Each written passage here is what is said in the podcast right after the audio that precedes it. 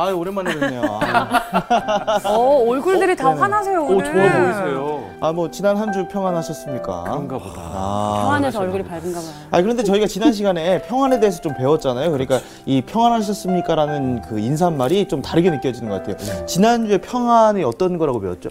어, 외부의 압력에 흔들리지 않는 내적인 평안. 하나님과 주파수를 온전히 맞췄을 네. 때 나에게 오는 그 평화. 그렇죠, 그렇죠. 그리고 우리 순종의 반대말이 뭐였죠? 불평이요. 불평이요.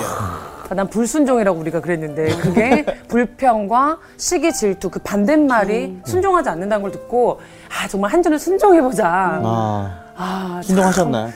그러니까 주파수를 계속 맞춰야 돼요. 계속 하나님과 계속 매일매일. 매일매일. 아시죠? 매일 주파수가 원래 아예 안 맞으면 아무 소리도 안 들리지만 음. 그 애매하게 맞으면 노이즈가. 잡음이 너무 심한 거죠. 노이즈가 너무 네. 심하죠. 그러니까 원래 좀 따르려고 하면 또 유혹이 더 많이 또 끼치는 것 같아요.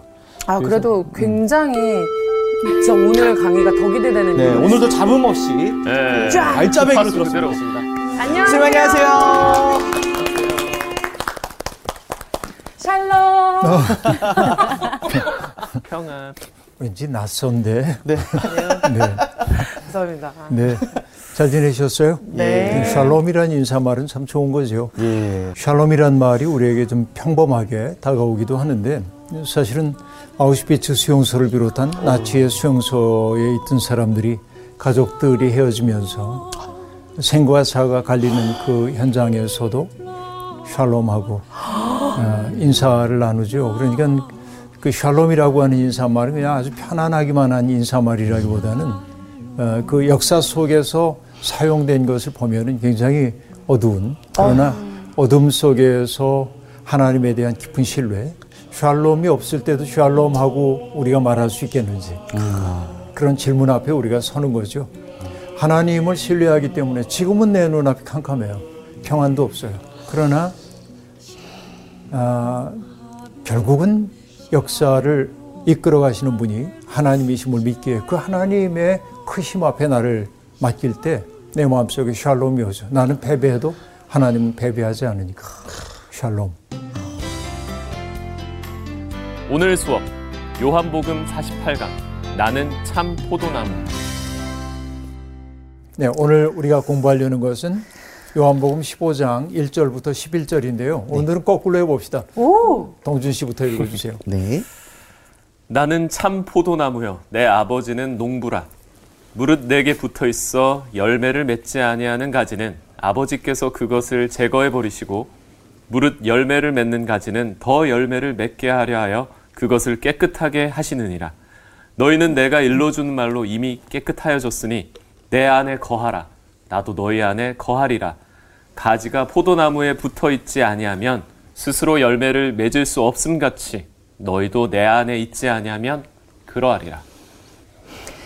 나는 포도나무요, 너희는 가지라. 그가 내 안에, 내가 그 안에 거하면 사람이 열매를 많이 맺나니 나를 떠나서는 너희가 아무것도 할 수 없음이라. 사람이 내 안에 거하지 아니하면 가지처럼 밖에 버려져 마르나니 사람들이 그것을 모아다가 불에 던져 사르느니라. 너희가 내 안에 거하고 내 말이 너희 안에 거하면 무엇이든지 원하는 대로 구하라. 그리하면 이루리라. 너희가 열매를 많이 맺으면 내 아버지께서 영광을 받으실 것이요. 너희는 내 제자가 되리라. 아버지께서 나를 사랑하신 것 같이 나도 너희를 사랑하였으니 나의 사랑 안에 거하라. 내가 아버지의 계명을 지켜 그의 사랑 안에 거하는 것 같이 너희도 내 계명을 지키면 내 사랑 안에 거하리라. 내가 이것을 너희에게 이름은 내 기쁨이 너희 안에 있어 너희 기쁨을 충만하게 하려 함이라. 네. 아, 이제 우리 요한복음에서 이제 후반부를 향해 가고 있잖아요. 네. 이미 후반부에 접어들었습니다. 제자들은 어리둥절합니다. 아, 예수 그리스도께서 세상 앞에 모습을 드러내고 그래서 세상 앞에 영광을 받는 모습을 보기를 원했는데 주님은 아니 그런 게 아니라고 말씀하시잖아요. 네. 그리고 이제 난 가야 한다고 말씀하십니다. 제자들은 당황합니다. 예수님은 내가 가면은 내가 너희를 고아처럼 버려두지 않을 거야. 아, 아버지께 구해서 보혜사 성령이 오실 것이고 보혜사 성령은 아, 너희들 속에서 행해야 할 일들을 가르치실 것이고 그리고 내가 들려준 그 모든 말들을 기억나게 해 주실 거야. 이렇게 이제 얘기를 하셨죠. 그런데도 제자들은 여전히 혼돈 가운데 있습니다. 무슨 말씀이시오? 도대체 무슨 뜻인지 잘 알아차리지 못하는 거예요. 그래서 주님은 알아듣지 못하지만은 제자들이 들어야 할 말, 결국은 씨앗처럼 심겨졌다가 때가 되면 신령한 새싹이 돋아 나올 것을 알기에 그들을 가르치는 말씀을 해 주시는 거예요. 그런데 오늘 15장 말씀은 세상에 남겨질 제자들을 격려하고 위로하기 위해 들려주시는 말씀인 것처럼 보여집니다. 오늘 이 얘기 굉장히 유명한 얘기인데요. 나는 참 포도나무여 내 아버지는 농부라. 그렇죠. 어, 한동안 그 농민들과 함께 살고 있는 목사님들이 어, 하나님을 가리켜서 농부 하나님 그랬어요. 그 근거가 이거였어요. 어. 내 아버지는 농부시라. 뭐 크게 나쁠 건 없어요. 그런데 자 우리가 아, 요한복음 14장 6절에서 나는 길이요 진리요 생명이니 이 얘기 나왔었죠. 네. 나는 무엇이다라고 얘기했습니다. 에고 에이미라고 하는 구절이라고 얘기했습니다. 아, 요한복음에는 여러 차례 반복이 되죠. 나는 무엇이다라고 하는 게 여기에서 이제 드디어 나는 참 포도나무요라고 얘기합니다. 자, 포도나무는 이스라엘 사람들이 참 좋아하는 나무 가운데 하나입니다. 그러니까 이스라엘 사람들에게 정말 좋은 나무 하면 떠오르는 게 올리브 나무, 무화과 나무, 포도나무 이런 거예요. 지중해성 기후에 잘 자라는 작물들이죠. 이런 것들이. 그러니까 포도 농사라는 게 참 중요한 농사라고 볼 수 있습니다. 근데 참 포도나무래요. 그럼 참 포도나무라고 한다면 거짓 포도나무도 있다는 말인가? 이제 그렇게 말할 수도 있겠죠. 종류 아닐까요? 종류. 네. 네. 어쨌든 이것은요, 뭐와 관련되냐면, 이사야 5장에 보면 하나님께서 그 이스라엘 백성 때문에 탄식하는 장면이 나옵니다. 근데 비유적으로 말씀하셔요.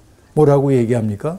나는 극상품 포도를 심었는데, 너희는 뭐가 됐어요?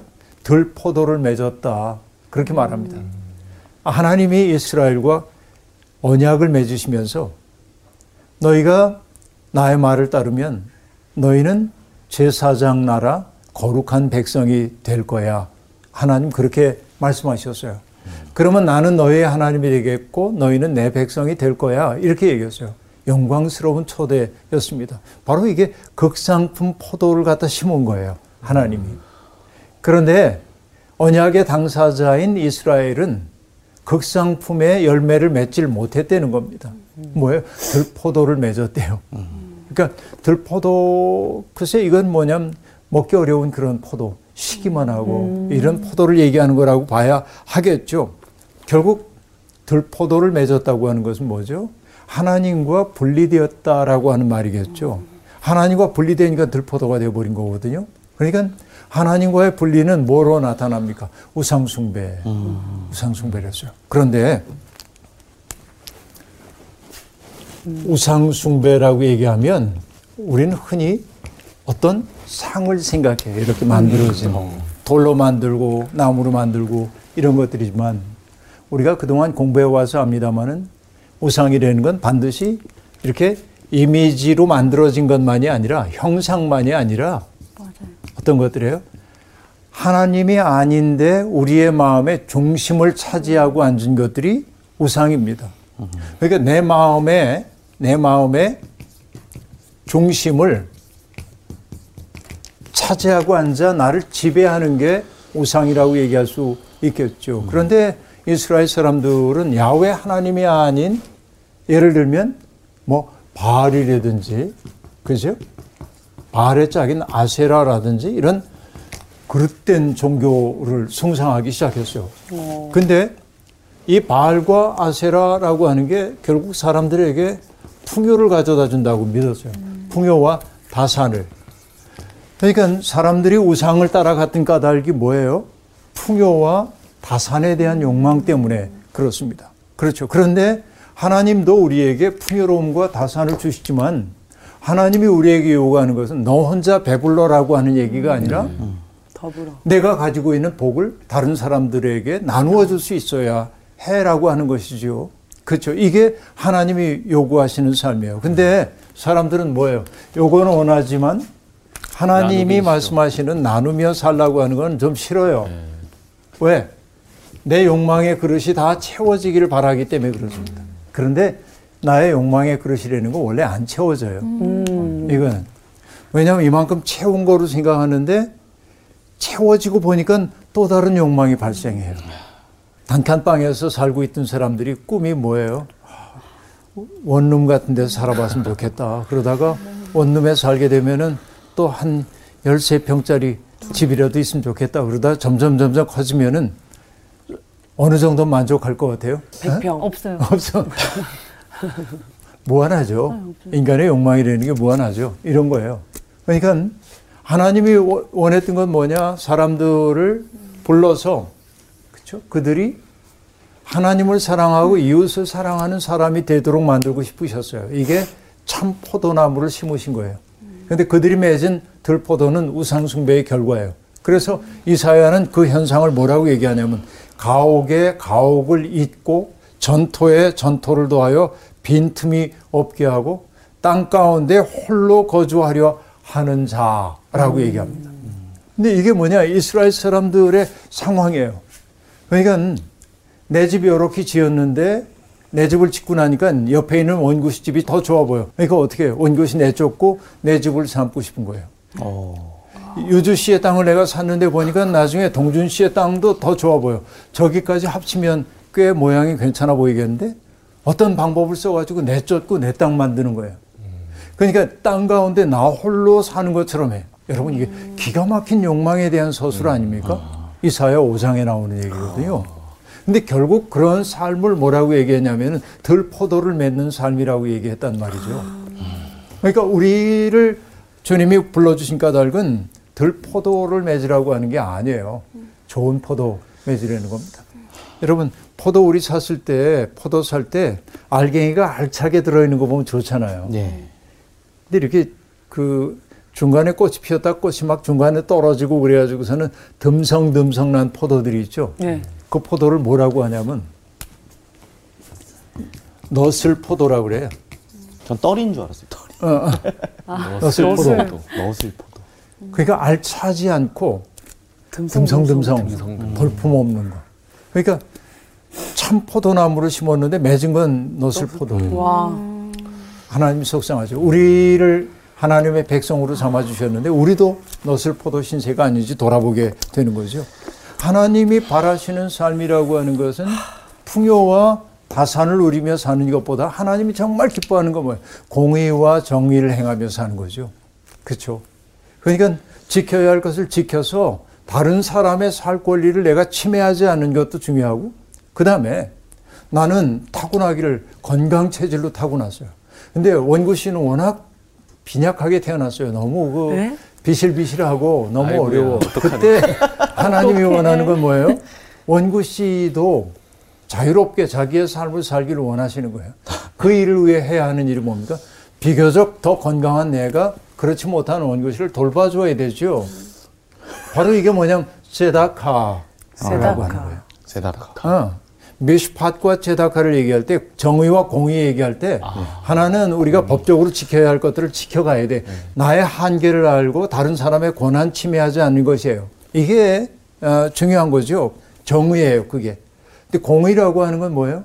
하나님이 보시기에 어려움을 겪는 사람을 그렇지 않은 사람들이 함께 돌봐줌으로 인생의 파트너로 삼고 가도록 하는 거예요. 이 사랑의 마음이죠. 하나님이 원하는 건 그런 삶이에요. 우리가 그렇게 살기를 원해요. 그런데 미스팟과 제다카라고 얘기했잖아요. 이사야는 언어의 마법사입니다. 그걸 비틀어요. 이스라엘이 맺은 것은 부르짖음과 포악이다라고 말하는데 부르짖음이 자카이고요. 제다카하고 비슷하죠. 그 다음에 포악은 미슈파하입니다. 오, 시인이네. 기가 라임을. 라임을 딱 맞춘 거죠, 이게. 그러니까 정의와 공의를 하나님이 원하셨는데 오히려 부르짖음과 포악을 맺었어. 이게 이사야가 들려주고 있는 얘기입니다. 그러니까 예수님을 따르는 이들은 더 이상 들 포도를 맺는 이들이 아니라 참 포도. 여기 얘기하듯이 공의와 정의의 열매를 맺는 사람들이 되어야 하는데 그러니까 주님이 하신 말씀이 제자들에게 나는 참 포도나무요 내 아버지는 농부다. 모든 일의 주도권은 성부에게 있다고 얘기하고 있습니다.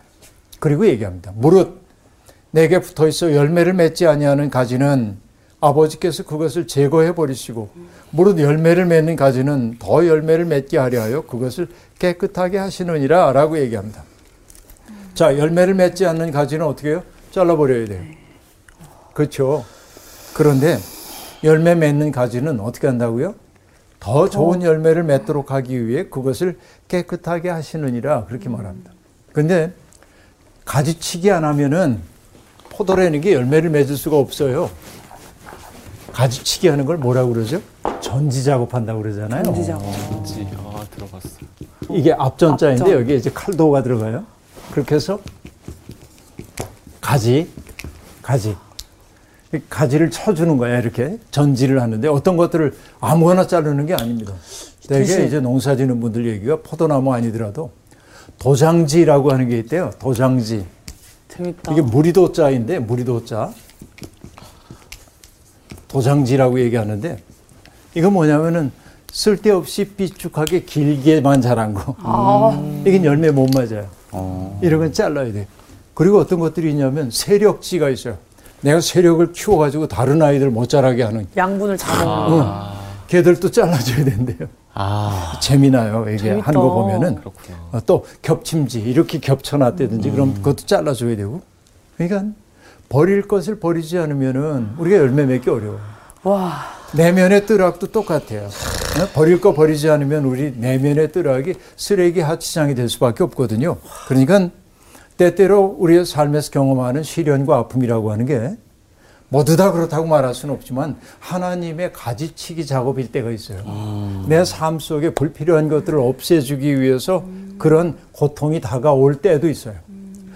아니, 그 하나님이 그렇게 하셨다고만 말하지 말고 고통과 시련이 내게 찾아왔을 때 그것을 하나님의 가지치기 작업으로 받아들일 수 있으면 좋아요. 그렇죠. 그래서 내 삶이 단순해지고 맑아지고 깨끗해져서 내가 근본을 잃지 않고 그렇죠? 좋은 열매를 맺을 수 있도록 하기 위한 하나님의 사랑으로 봐도 되겠다. 하나님은 전지하시는 분이에요. 전지 아. 전능하는 그 전지가 아니에요. 전지하시는 오, 진짜. 그렇잖아요. 전지 잘라준다고 해요. 가지치기 해준다는 거죠. 그러니까 여러분, 때때로 내 생에 다가오고 있는 시련이라고 하는 게 우리 인생의 가지치기일 때가 참 많습니다. 시련이 없다고 한다면 가지치기 안 하거든요, 사람들이. 예, 그렇게 보면 좋겠어요. 그런데 주님이 말씀하십니다. 너희는 내가 일러준 말로 이미 깨끗하여졌다. 그러니 내 안에 거하여라. 라고 말합니다. 주님이 일러주신 말씀이라고 하는 거 다른 거 아니죠. 하나님의 뜻을 행하는 사람으로 사는 거예요. 그분 보내신 분의 뜻을 행하는 게 보냄받은 자의 일인 것처럼 하나님이 예수 그리스도를 보내셨던 것처럼 예수님도 제자들을 보내셨잖아요. 그 보냄에 충실하게 사는 거예요. 그 삶이 뭐로 나타났죠? 요한복음 13장에서는 주여 스승인 내가 너희의 발을 닦아준 것처럼 너희도 어떻게 하라고요? 서로의 발을 닦아주라라고 얘기합니다. 바로 그것을 알아차릴 때 너희는 깨끗한 자라는 거예요. 이미 전지 작업이 됐다는 거예요. 욕망에 부풀었던 욕망에 부풀었던 그런 삶이 더 이상 너희들을 사로잡지 못하는 존재가 되어서 이게 제자가 된다는 것이에요. 제자는 전지가 된 거예요. 깨끗하게. 이걸 알아야 돼요. 그러므로 중요한 것은 뭐예요? 그 다음에 내 안에 거하라 라고 얘기를 하고 있습니다. 그러니까 그분의 붙드심 안에 머물러라 하는 얘기입니다.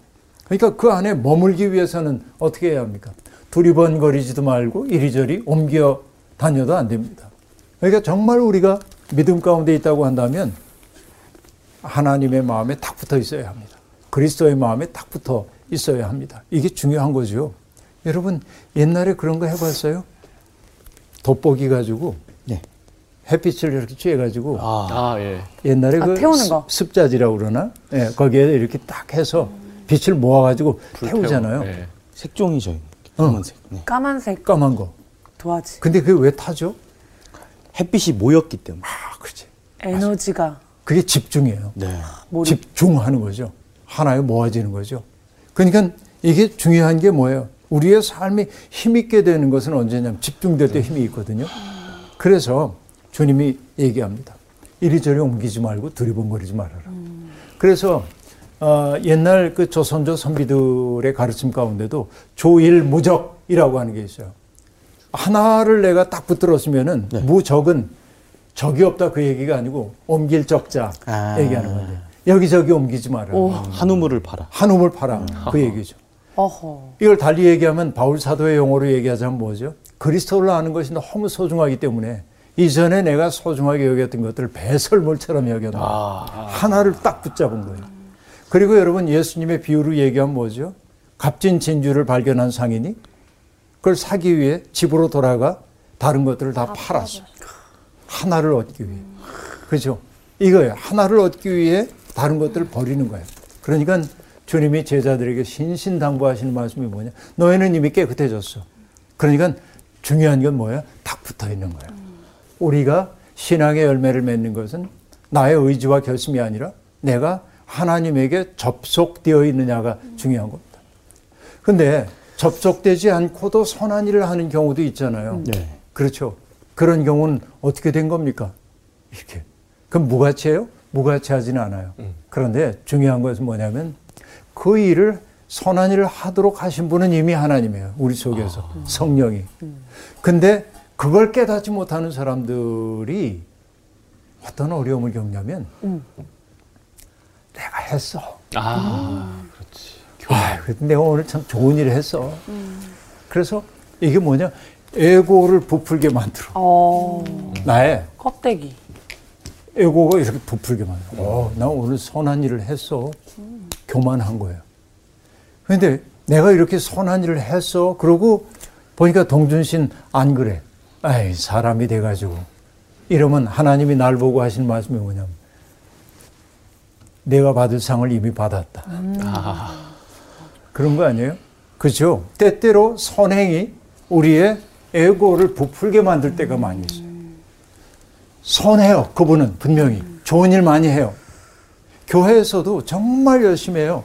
그런데 열심히 한 다음에 딱 나야 나.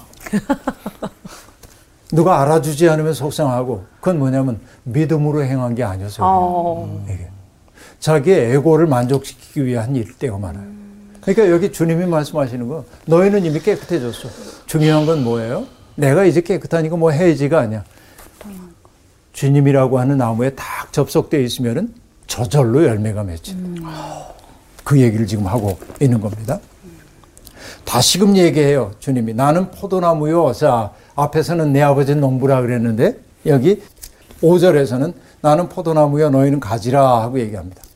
그가 내 안에 내가 그 안에 거하면 사람이 열매를 많이 맺나니 나를 떠나서는 너희가 아무것도 못한다 이렇게 말합니다. 사람이 내 안에 거하지 아니하면 가지처럼 바뀌어 버려서 마르나니 사람들이 그것을 모아다가 불에 던져 사르느니라라고 얘기합니다. 주님의 마음에 접속만 되어 있으면요. 우리가 많은 열매를 맺게 된답니다. 성령의 아홉 가지 열매는 물론이고요. 진실과 정의와 평화의 열매를 맺게 되고요. 그리고 성화된 삶을 살게 됩니다. 전에도 말씀드렸지만은 성화는 내가 하는 거라고 생각해요, 사람들이. 내가 나를 깨끗하게 하는 거라고 생각해요. 그것도 맞아요. 그러나 그 앞에 전제가 있어요. 하나님이 성령이 내 속에서 그 일을 하도록 해주는 거예요, 성화는. 그러므로 성화조차도 나의 공로가 아니에요. 하나님의 은혜예요. 그렇게 사는 것도. 그러니까 접속되어 있으면 우리가 그런 결실을 맺을 수밖에 없다는 거예요. 거꾸로 얘기하면 뭐죠? 내 삶에 그런 결실이 없어요. 그건 뭘 입증합니까? 주님이라고 하는 몸에 붙어 있지 않다는 얘기예요. 붙어 있는 줄 알았는데 아니네. 이런 경우 너무 많아요. 이거 우리가 경계해야 할 대목입니다. 나를 떠나서는 너희가 아무것도 할 수 없다 이렇게 얘기합니다. 그러니까 여러분 이 얘기가 우리가 주님만을 의존하란 말로 그렇게 들릴 수도 있지만은 나를 떠나서 너희가 아무것도 할 수 없다라고 하는 이 말 속에 담겨 있는 의미는 뭘까요? 예수님의 마음을 잃어버리면 다시 자기 중심적인 삶으로 회귀할 수밖에 없다. 그 얘기입니다. 내가 예수님의 마음과 깊은 일치를 이루고 있을 때만 나의 에고를 부풀게 하는 그 삶에서 벗어나서 자유롭게 사랑하고 자유롭게 나누고 자유롭게 섬기는 삶이 가능하다고 얘기하고 있습니다. 그래서 그런 예수님과의 접촉을 이루지 못한 사람들은 결국은 어떻게 되냐면 고갈되는 거예요. 마르는 것처럼. 그래서 이렇게 얘기하는 거죠. 내가 그렇게 좋은 일을 많이 했는데 사람들이 나를 알아주지도 않고 음? 그 마음이 결국 뭐냐? 여러분 속상하지만 인정해야 합니다. 주님과 접속되어 있지 않기 때문에 그래요. 이거는 아프지만 그렇게 말할 수밖에 없는 거예요. 그런 이들은 불에 던져 심판을 받을 수밖에 없다고 얘기합니다. 자, 주님이 또 말씀하십니다. 너희가 내 안에 거하고 내 말이 너희 안에 거하면 무엇이든지 원하는 대로 구하라. 그리하면 이루리라 라고 말합니다. 주님 안에 거한다고 하는 것은 주님의 말씀이 그들 속에서 아, 약동하듯 일어나는 것을 의미하고요. 그렇죠? 내 말이 너희 안에 거하면이라고 얘기합니다. 예를 들면 여러분 이런 거예요. 제가 어렸을 때 서울에 올라와서 부모님 시골에 계시고 서울에 살았거든요. 초등학교 4학년 때니까 얼마나 엄마 아버지가 보고 싶겠어요. 그렇죠. 그러니까 날마다 집에 오면 뭘 기다렸겠어요. 편지? 아버지의 편지. 아버지가 어? 막내 보아라. 그러고 이제 편지를 쓰시는 거예요. 그럼 그 편지를 이제 아버지 내가 글씨체를 알잖아요. 어, 아버지의 글씨체를 알고 그러면은 그 편지는 단순한 메시지만이 아니에요. 그게 뭐예요? 아버지가 부재한 상황 속에서 아버지야. 그러니까 난 뭐 하냐면 그 편지를 이렇게 품에 안고 잠을 청하는 거예요. 네, 아버지 품에 안겨 있는 거예요, 그게. 어.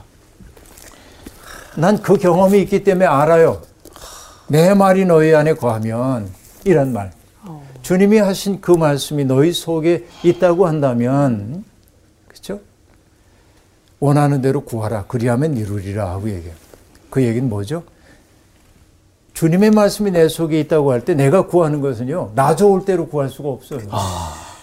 주님이 기뻐하시는 것을 내가 기뻐하게 되는 거죠. 그런 거죠. 주님의 마음으로 구하는 것은 이루어진다고 믿으려는 거예요. 내 눈앞에 결실이 지금 나타나지 않아도 불안해하지 마세요. 하나님은 우리보다 더 크시니까. 내가 하나님의 마음으로 구한 것은 이루어질 거예요. 분명히. 이걸 믿고 살면 우리에게 뭐가 와요? 자유로움이 와요. 평안함이 와요.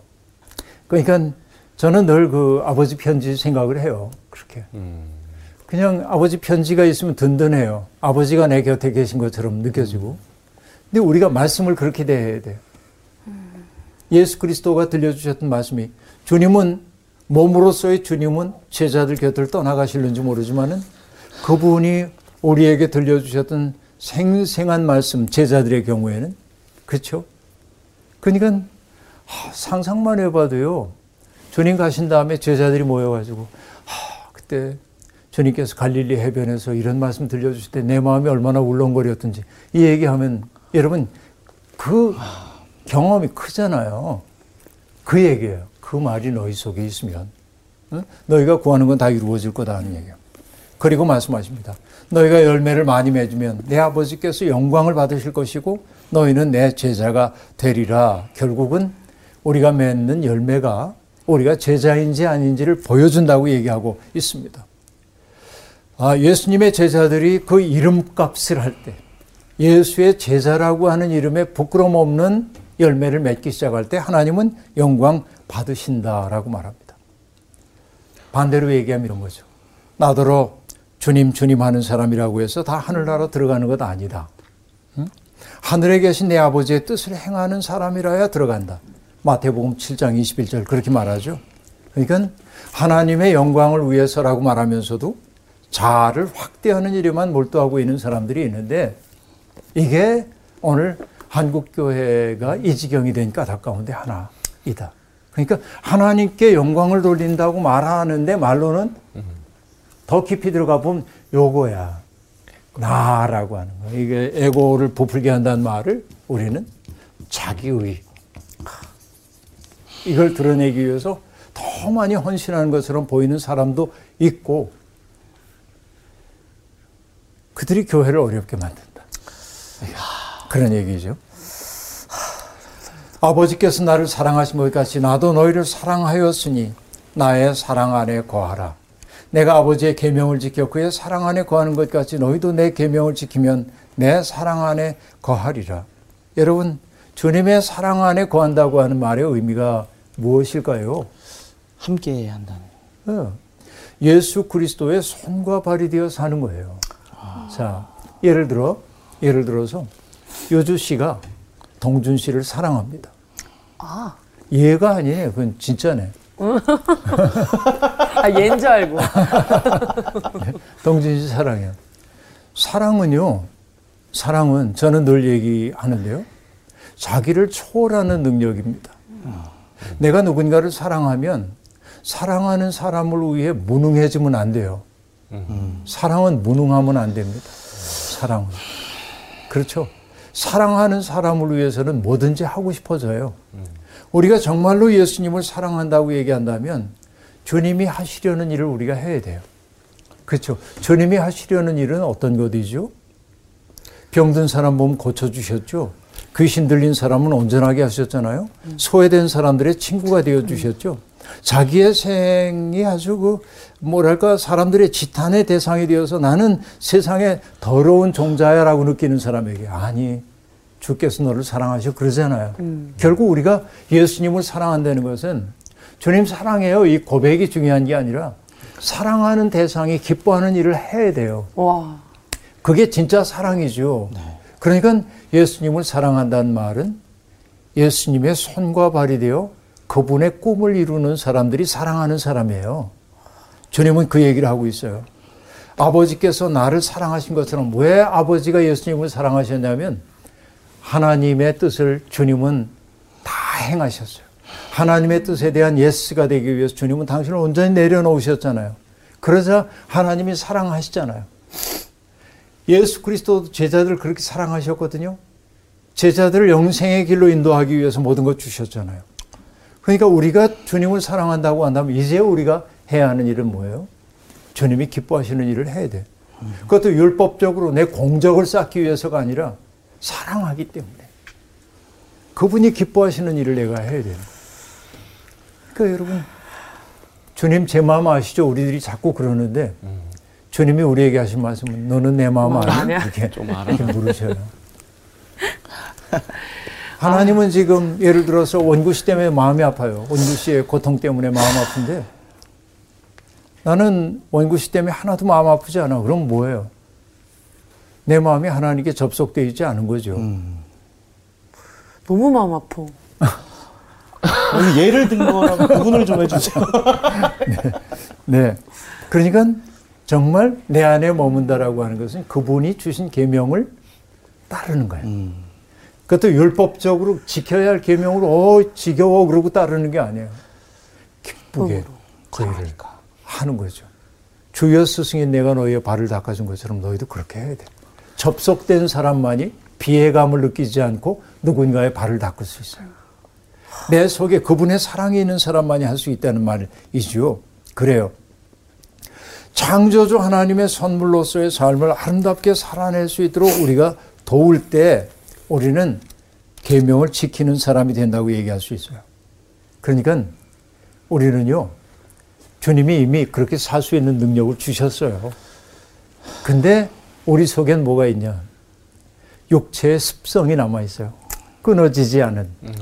이미 우리가 은혜를 받고 하나님의 뜻대로 살 수 있는 능력을 주님이 주셨거든요. 근데 우리 속엔 뭐예요? 여전히 죄의 중력에 이끌리는 삶의 습관이 우리에게 있어요. 그래서 우리가 해야 할 일은 뭐냐면 그 중력처럼 우리를 잡아당기는 그 세계를 향해서 안녕 하고 얘기하면서 이 뜻을 붙잡는 연습을 해야 돼요. 신앙생활에 훈련이 필요한 것은 바로 여기에 있다. 라고 얘기하는 거예요. 이게 중요한 것입니다. 의지적인 노력이 필요해요. 여러분, 우리가 체력 키우기 위해서는 운동하잖아요. 네. 푸시업도 하고, 그쵸? 스쿼트도 하고, 열심히 그것들은 해요. 영혼의 근육도 키워줘야 되거든요. 근데 근육은 우락부락한데 영혼의 근육이 약한 분들이 많아요. 말랐어. 세상엔. 원구 씨, 예. 아니, 그냥. 네. 예. 이것도 근육은 아닙니다. 네. 영혼의 근육이 강화돼요. 자, 주님이 이렇게 얘기한 건 우리를 귀찮게 하기 위한 게 아니에요. 11절에 보니까 이렇게 말씀하시네요. 내가 이것을 너희에게 이루면 내 기쁨이 너희 안에 있어 너희 기쁨을 충만하게 하려 함이라. 여러분, 십자가를 두고 무슨 기쁨이 있는가? 남의 발을 닦아주는 게 무슨 기쁨이야? 이렇게 말하는지 모르지만 그게 기쁨이라고 얘기하고 있어요. 어떤 기쁨입니까? 보내신 분의 뜻을 완수한 사람의 기쁨입니다. 하나님이 예수님을 보내신 것처럼 예수님이 우리를 보내셨거든요, 세상에. 그러니까 우리는 보냄을 받은 자로 살아야 하는데 보내신 분이 기뻐하는 일을 행하는 그게 우리의 기쁨. 세상이 빼앗아갈 수 없는 기쁨이 된다는 것이지요. 그러니까 주님이 원하는 것은 제자들도 시련의 골짜기를 잘 통과해서 마침내 누구도 빼앗아갈 수 없는 기쁨의 주인이 되기를 바라는 것이죠. 이 기쁨은 부활과 성령 강림의 사건을 통해 현실이 됩니다. 그죠? 정말 그리스도의 부활, 그리고 성령께서 우리 속에 들어오셔서 다이나마이트 같은 내적 힘을 우리 속에 주실 때 나는 뭐가 되냐면 기쁨 발전소가 되는 거예요. 기쁨 발전소. 네. 그래서 내 속의 기쁨 때문에 누군가를 기꺼이 섬기고 내 속에 있는 기쁨 때문에 누군가에게 다가가고 그렇죠. 기쁨을 감염시키는 사람이 되는 거죠. 선교라고 하는 게 어떤 분은 뭐라고 설명하냐면 저는 이 말이 참 좋아요. 선교는 매력의 감염. 감염병 시대여가지고 좀 애매하긴 하지만 그렇죠? 매력의 감염. 코로나도 얘기. 어떻게 되냐면 예수 믿으세요. 어? 예수 안 믿으면 지옥 가요. 이 소리 하는 게 아니라 와 연희엘 씨 사는 모습 보니까 닮고 싶다. 저렇게 살고 싶어요. 그럼 묻는 거예요. 아니 어떻게 그렇게 살 수 있어? 아이 뭐려 그러다가 아니 정말이야. 정말 어떻게 그렇게 살 수 있지? 그때 연희엘 씨가 얘기해요. 아 제가 예수를 믿어요. 그렇잖아요. 매력을 감염시키는 게 진정한 의미의 선교란 말이죠. 우리가 그런 삶을 살았으면 좋겠어요. 여러분, 주님은 참 포도나무고 우리는 가지입니다. 열매를 맺지 못하면 잘릴 수밖에 없습니다. 때때로 우리가 열매를 맺지 못할 때 주님이 시련과 고통을 통해서 나쁜 가지들을 잘라주시기도 합니다. 쓸데없이 비축하게 자란 도장지도 잘라주고요. 남을 괴롭히느라고 자기만 무성하게 해서 스스로 열매 맺지 못하는 그렇죠. 입만 무성한 나무도 있잖아요. 그런 세력지도 잘라내고요. 그렇죠. 그리고 겹쳐가지고 아무 일도 못하게 하는 그런 무력한 것도 잘라내고 그래서 우리의 삶을 단순하게 만들고 단순함 속에서 아름다운 열매 맺도록 하시죠. 주님에게 접속되어 있으면 가능한 삶입니다. 우리의 삶이 그렇게 되기를 바랍니다. 네, 오늘 수업 마칠게요. 고맙습니다. 감사합니다. 감사합니다. 매력에 감염됐어. 강의의 매력에 감염이 됐어. 아 오늘 어, 주님과 제대로 접속하는 방법에 대해서 좀 들은 것 같은데 유지 씨 어떻게 들으셨나요? 와, 이 기쁨 발전소를 돌리시는 이는 하나님이고 그 기쁨이 넘쳐서 주변을 적셔서 그들의 내 매력이 아니라 주님의 매력에 감염시켜서 전도하고. 아, 지금 너무 행복해요. 아 진짜 정답을 알았어. 오늘 마지막 저희가 하는 멘트는 이런 영혼의 근육과 이 실제 근육을 키우는 게 뭐 하려고 하는 겁니까? 주님의 손과 발이 되려고 하는 거 아닙니까? 그래서 어, 제가 어, 여러분 주님을 사랑하십니까? 그러면 어, 사랑하는 이의 손과 발이 됩시다. 사랑하는 이. 네, 네네. 여러분 주님을 사랑하십니까? 사랑하는 이의 손과 발이 됩시다. 그 손과 발로 사는 일주일이 되셨으면 좋겠습니다. 이번 주 퀴즈입니다. 예루살렘으로 가시던 예수님이 제자들에게 주신 새 계명은 무엇입니까? 1번 서로 구제하라. 2번 서로 섬기라. 3번 서로 사랑하라. 정답을 아시는 분은 CBS 성서학당 홈페이지에 정답을 올려주시거나 우편으로 보내주시면 됩니다. 선정되신 분들에게는 대한성서공회에서 발간한 성경, 성경 통독을 위한 최고의 자습서 성경 2.0, 세상을 바꾸는 복음 매거진 Christianity Today 1년 정기 구독권, 성서학당 선생님들의 저서 중 하나를 드립니다.